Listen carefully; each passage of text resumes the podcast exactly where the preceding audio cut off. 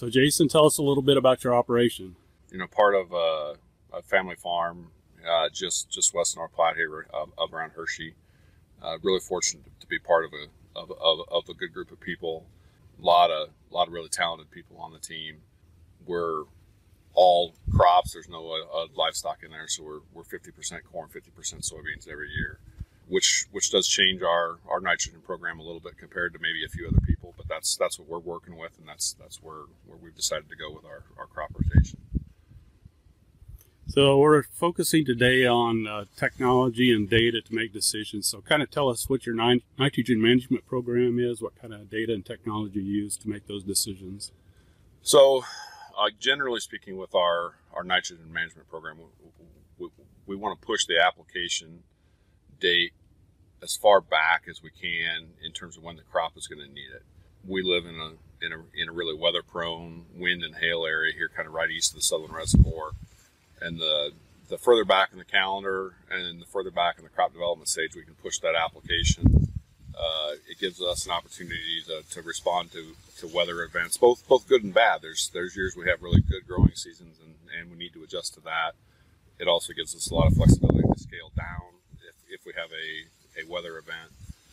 But generally speaking, we have started using our organic matter zones and then high rate strips within our fields to really help us define and dial in how the crop is responding to the weather that year, uh, what kind of mineralization we're getting. It, it, just it really gives us an opportunity to really look at what's going on that year and, and what do we need from a nitrogen so you mentioned the organic zones. How do you, organic matter zones? How sure. do you identify that?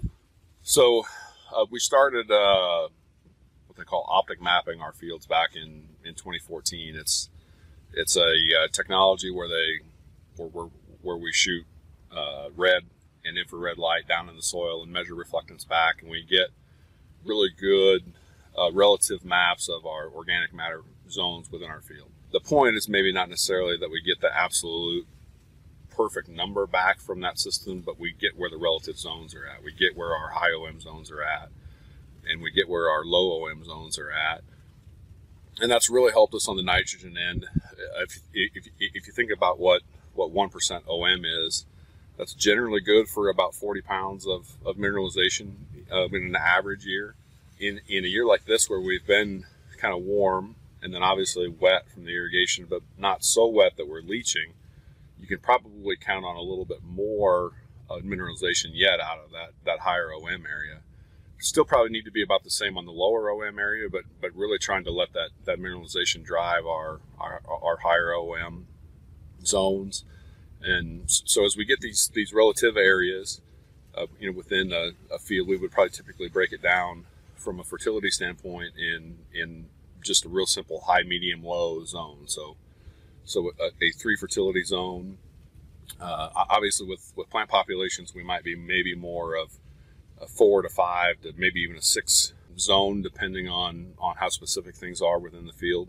And then we would take what we call, or, or, or what the industry calls, as a high rate strip.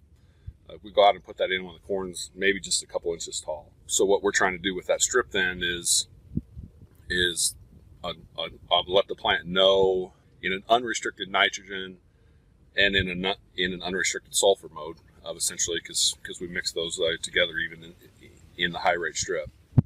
So in an unrestricted mode, what's its plant growth look like? What's its its ear development look like?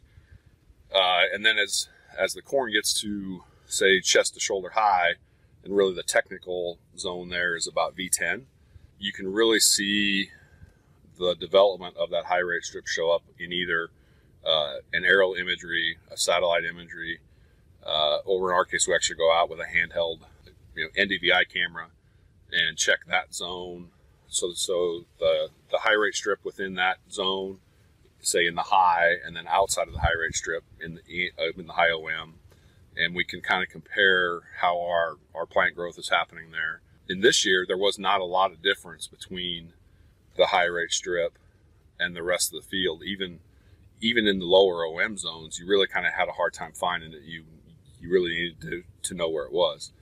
However, back in 2019 and 2018, where we had the really large uh, grain events, it was really easy to see and gave us a real good definition of, of what we had to do from a catch up standpoint.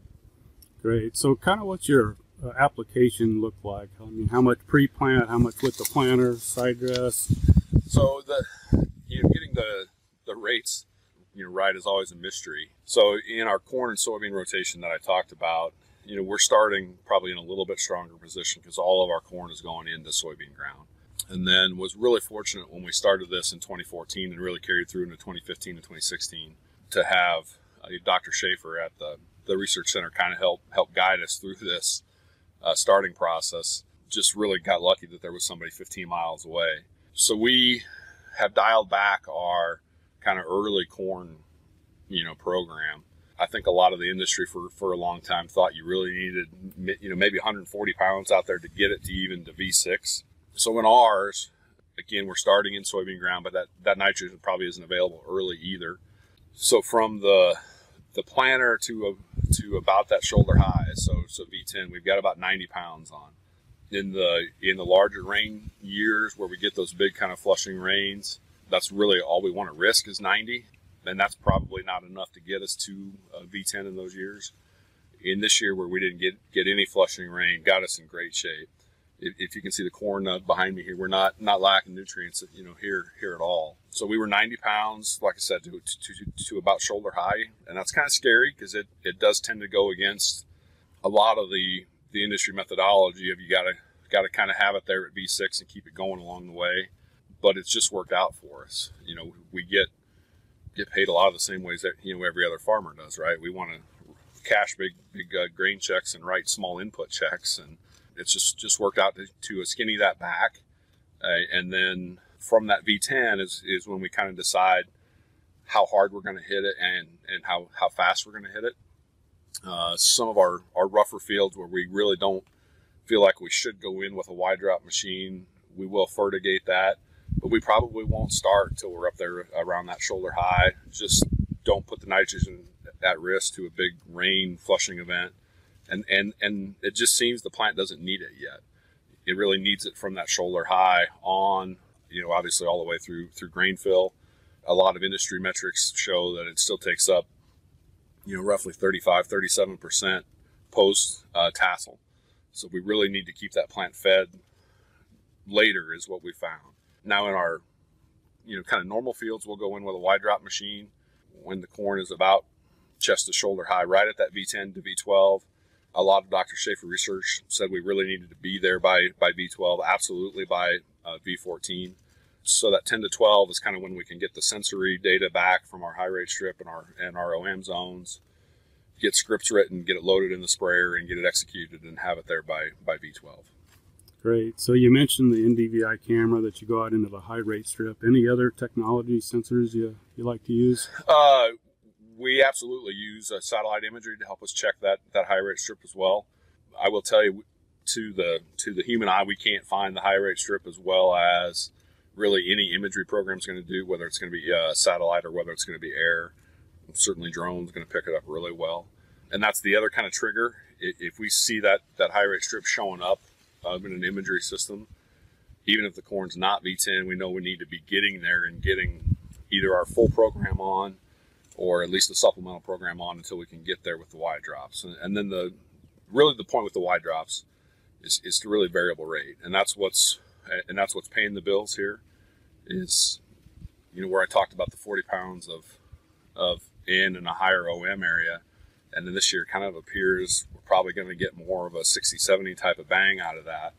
You know we'll have a big range with the Y drop applicator and in our highest yielding zones we're, we're not putting on that much nitrogen.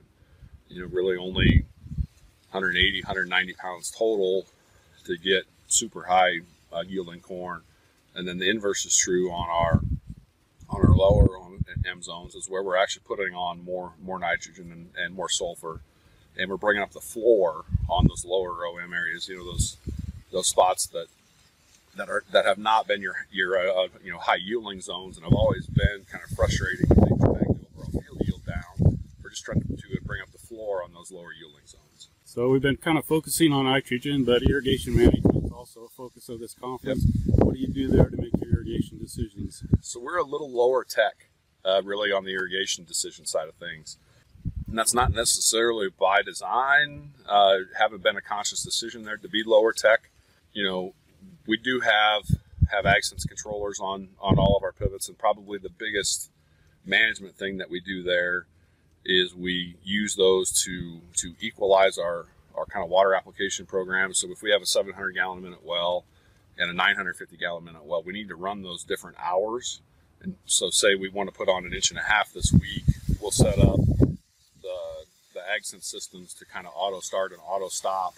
So so we get the water on both on a lower gallonage and in a higher gallonage area. And then beyond that, we don't use water probes. We tend to be more of a fan of getting out, walking around the field, just seeing what we've got going on. That causes us to do a few other things. We'll find other things that are going on with our crop. You know, we'll be doing western bean cutworm scouting. We'll be doing doing other things while we're out there walking around and looking around. Uh, so admittedly, we're a little bit lower tech on our irrigation side, but the scheduling has been really good to, to be able to auto start and auto stop and, and really kind of control what we're putting on for water that week.